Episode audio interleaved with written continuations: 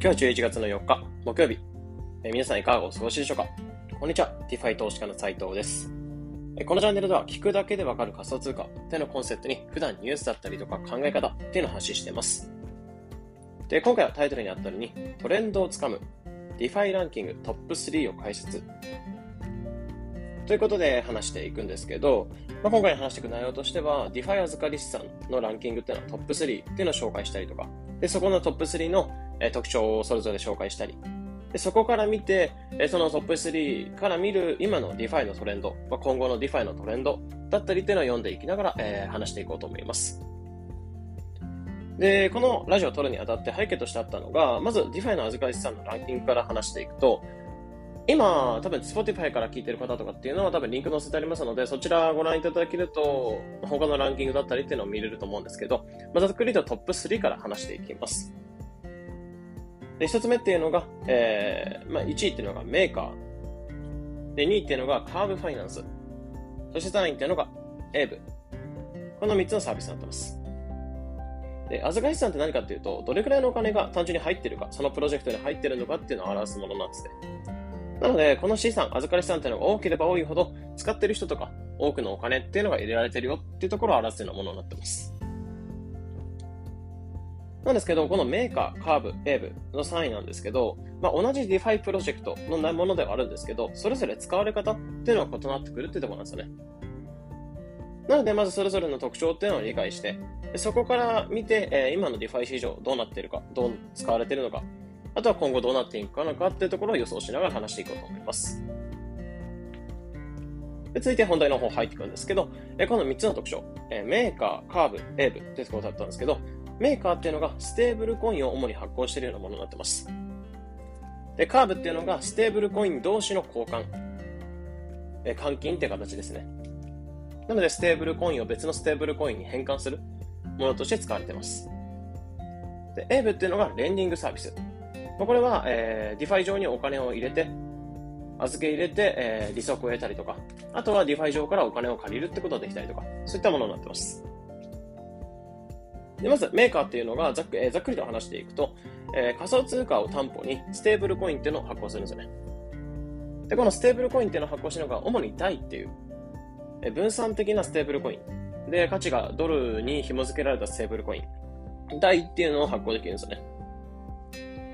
で、えーこのメーカー自体も自立分散型組織、えーメーカー DAO っていうところによって運営されているので、えー誰か銀行とか取引所みたいな感じで仲介役っていうのが、え管理者っていうのがいなく、え機械とかで全て、えやり取りがされてるって形になってます。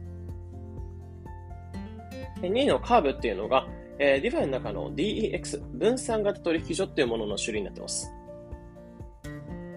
なので、D- DeFi 上で、え仲介役とかを介さずに、えお金のやり取り、取引ができる、交換とかができるっていうサービスになってます。で、主にカーブっていうのは、ステーブルコイン同士の交換に使われていて、まあ、かなりかゆいところに手が届くってところになって、え安い、早い、安全な取引ってところが一つの強みになってます。安い、早い、安全ってどういうことかっていうと、安いっていうのは単純にその取引手数料、交換手数料っていうのは非常に安いってところ。で、早いっていうところで言うと、まあ、機械とかがやってくれる。っていう感じではあるので、えーその取引だったりとか時間かからず、えー自動的にやってくれる。アルゴリズムが管理してくれる。で、安全なところっていうのは、え厳しい監査だったりとか、そういったものにも合格していて、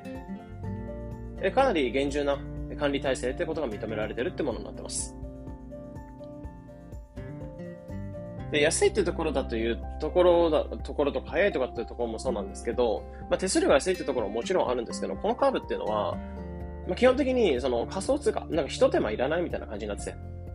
普通の分散型取引所 DX だと、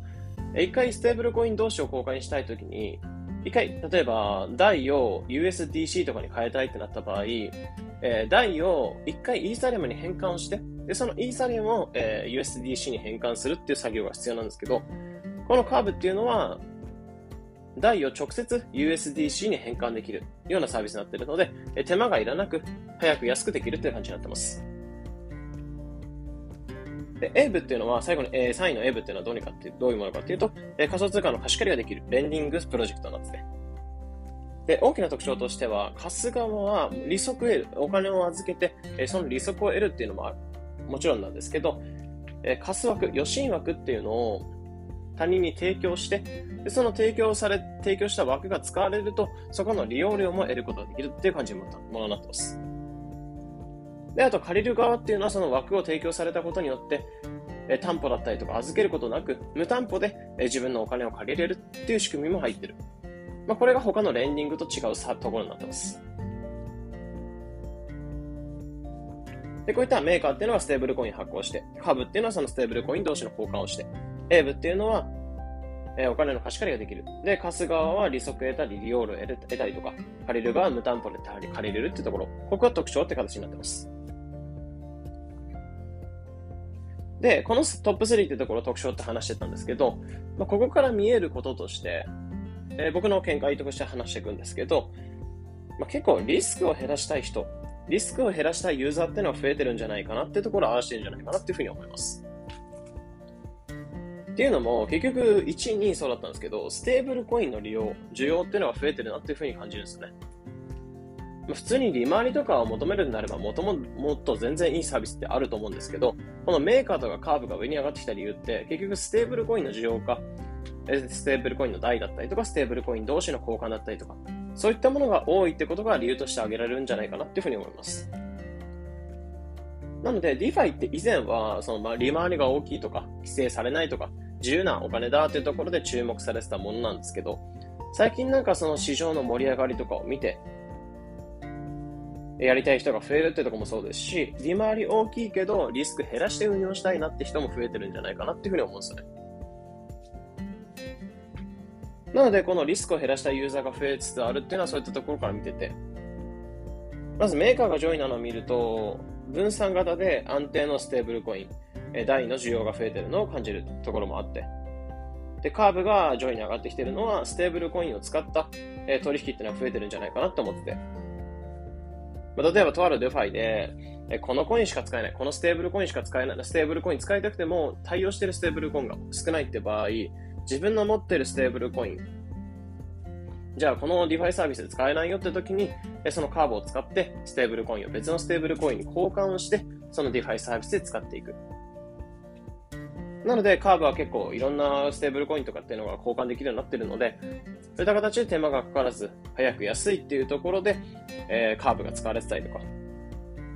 あとは、 Aave はちょっとステーブルコインとちょっと離れていくんですけど、えー、ユーザーメリット。その、無担保で借りれたりとか、えー、自分の予診枠を貸すことができたりとか。もちろんそのエーブを使ってステーブルコインを預け入れるってこともできると思うので、そういった3つの特徴が見られますね。以前というのは DeFi はもちろんリスクっていうのがあって、預ける資産によっては1日で、え何十パーセントかっていう変動ももちろんあったんですよ。なので安定しないっていうのがあったんですけど、まあ、そこをステーブルコインっていう米ドルと、えー、価値が裏付けられたステーブルコインを使うことで変動リスクっていうのを減らすことができるんですよね。なので、えーままとめると分散的にリスク減らして、リターン大きい DeFi ってを使っていきたい人が増えてるんじゃないかなってところは見られますね。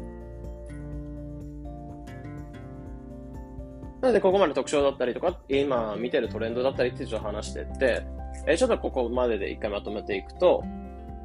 トップ3っていうのが Maker、Curve、Aave。